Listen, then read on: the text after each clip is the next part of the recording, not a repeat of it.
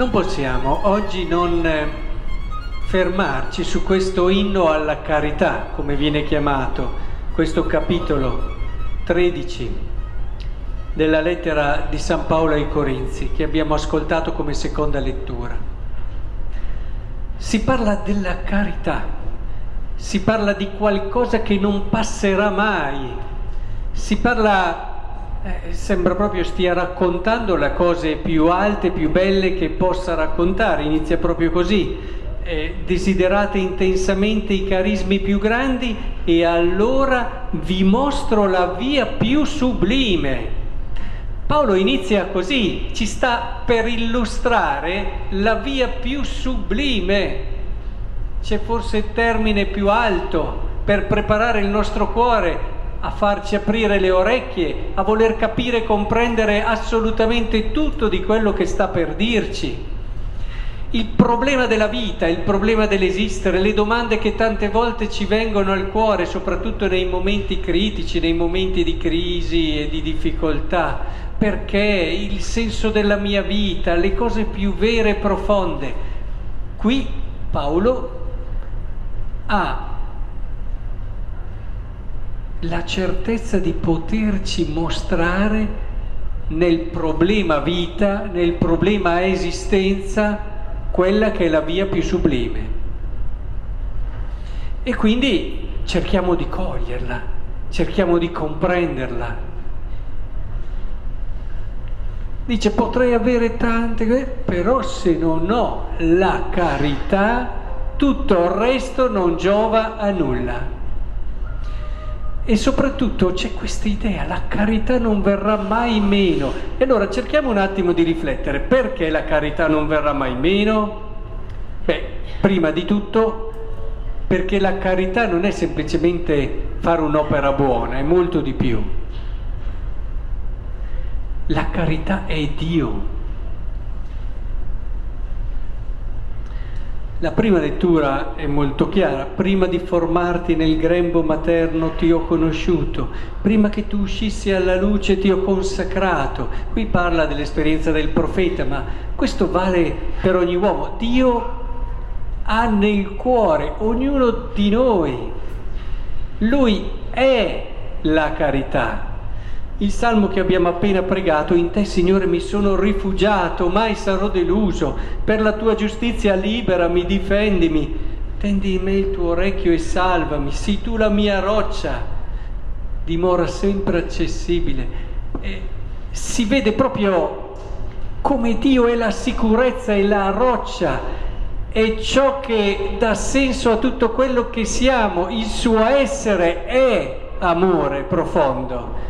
Per questo si parla, quando si vede la carità, si parla di eh, virtù teologale che ha le sue radici profonde nell'amore di Dio. Per questo non verrà mai meno, perché ciò che è di Dio non può venir meno.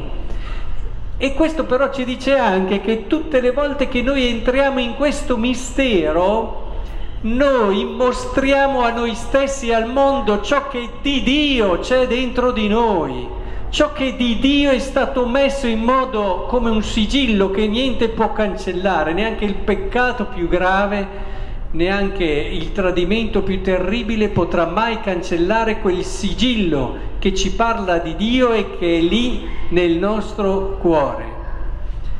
La carità ci parla di Dio, Provate a pensare alle caratteristiche che dice qui Paolo. La carità e, e, pensate in parallelo a Dio, come si è comportato in tutta la storia della salvezza.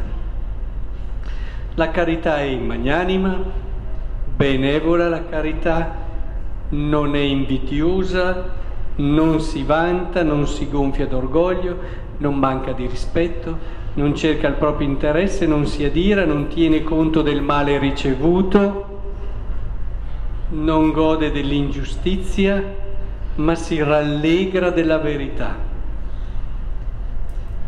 Tutto scusa, pensate a Dio sempre, eh? tutto scusa, tutto crede, tutto spera, tutto sopporta. La carità non avrà mai fine, certo. La carità è Dio.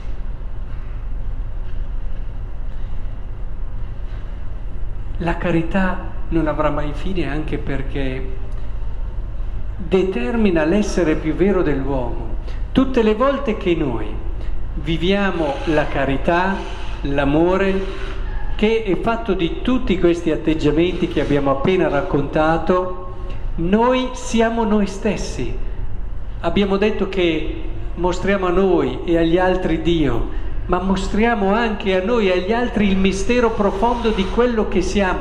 Quando io faccio un atto di carità, sono uomo fino in fondo. È uno dei pochi momenti della vita dove io sono uomo fino in fondo, un essere umano in tutto quello che lui è, nella sua verità. Quando facciamo le altre cose sono tutte cose volte che stanno sopra, che stanno e che poi passano, che vanno, che vengono. Quando noi viviamo un atto di carità, proprio perché ci immergiamo in questo mistero divino, troviamo il mistero dell'uomo, troviamo chi siamo. Non c'è modo più intenso di vivere la vita se non amando. Non c'è modo più vero dove tu ritrovi quello che cerchi in tante sciocchezze o in tante cose di minor valore, lo trovi lì, lo hai lì a portata di mano per certi versi, eppure è importantissimo che comprendiamo questo, che lo facciamo entrare nella nostra vita, che riempia il nostro cuore. Magnanima, benevola nel dire bene degli altri, ce lo siamo già detti all'inizio dell'anno.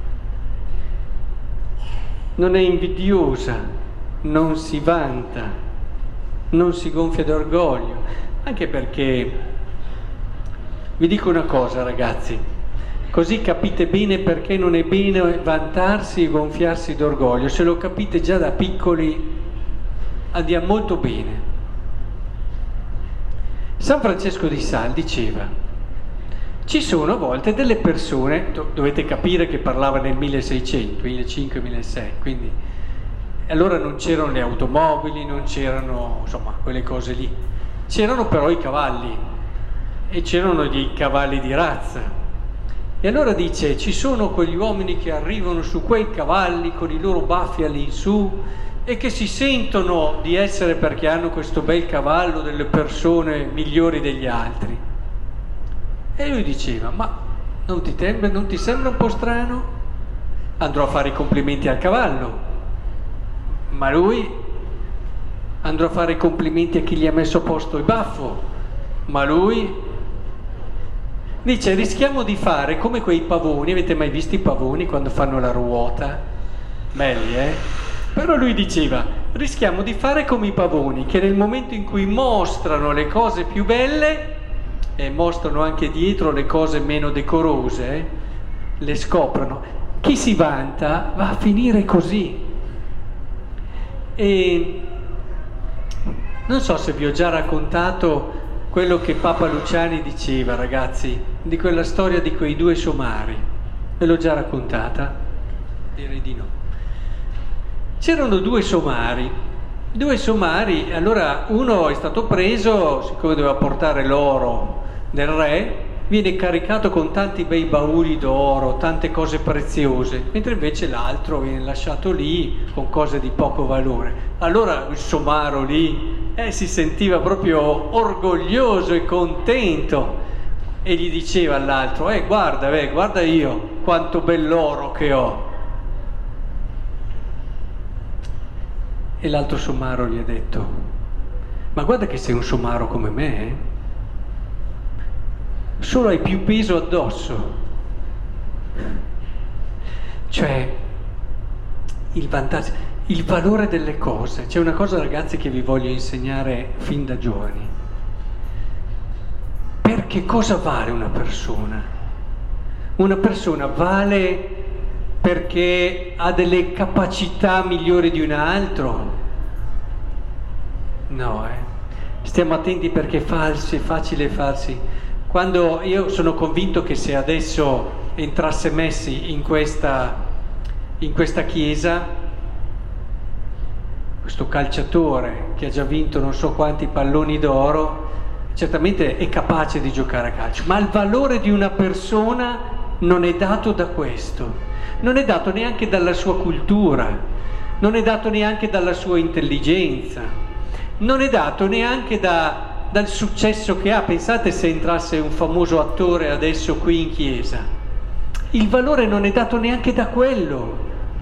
Il valore non è neppure dato dai soldi che uno ha. Ci sono le persone che a volte, perché hanno tante possibilità economiche, pensano di essere migliori di altre, ma non è mica vero, ma non è mica vero. Possono essere migliori degli altri, ma non per i soldi che hanno. Voi dovete imparare a guardare già i vostri amici, i vostri amici dando il giusto valore alle cose e sapendo che una persona vale per la carità che vive. Ci sono persone come Madre Teresa di Calcutta che, se a parte il suo abito da suora, se fosse qui nessuno si accorgerebbe, era piccolina così, ma era un gigante. E davanti ai quali le altre persone diventavano nulla. Ma perché era un gigante? Perché era piena di carità. È la carità l'unità di misura è la carità che ci fa capire chi vale davvero su questa terra, perché la carità non ha fine, perché la carità è Dio, perché la carità ci parla di cose che... Vi ho raccontato quell'esempio dove c'era Madre Teresa di Calcutta che dice sempre che ha imparato tanto dai poveri e un giorno portò un sacco di riso, era riuscita ad avere un sacco di riso perché aveva trovato una famiglia che, pensate, voi quante volte mangiate al giorno ragazzi? Tre? Più le due merende facciamo cinque. E loro invece mangiavano molto meno, era un periodo difficilissimo, era molto preoccupata la mamma e allora che Madre Teresa si dà da fare, alla fine riesce a portarle un bel sacco di riso e dice bene, adesso per un po' sarete tranquilli. Però sapete cosa fa questa mamma? Questa mamma lo divide, lo mette in un altro sacco e poi va via e poi torna. E Madre Teresa rimane sconcertata. Dice, ma, ma scusa, ti ho portato così, sei un po' tranquilla per un po' di tempo. E questa mamma povera le dice, sì però di là c'avevo un'altra famiglia che era nella mia situazione e allora mi sembrava giusto portarle qualcosa anche a loro. Vedete, noi che siamo così bravi a dire con il nostro presunto buonsenso, no ma dai devo stare a te, questi qui ci portano via, ci portano via noi ci portano via noi, no? diciamo adesso se ascoltiamo i telegiornali è un continuo, questi qui ci portano via noi. Entriamo in un orizzonte diverso, per carità, entriamo in un orizzonte diverso. Si diventa poveri così, così sì che diventiamo poveri, quando ragioniamo troppo dicendo ci portano via noi, mettiamo via, mettiamoci tranquilli, è un orizzonte diverso che ti fa salire come uomo, il fatto invece di orienta- entrare in un orizzonte di carità. Ritrovi te stesso, quello che tu cerchi con tutte le tue paure, le tue ansie, ti metti lì tranquillo, ma cosa vuoi mettere tranquillo? Entra nell'orizzonte della carità e allora capisci e vivi la, modo, la vita in modo nuovo, diverso e vero. Vivi la vita di Dio, è importante che comprendiamo questa dinamica e allora ci renderemo conto che davvero la vita è straordinariamente bella.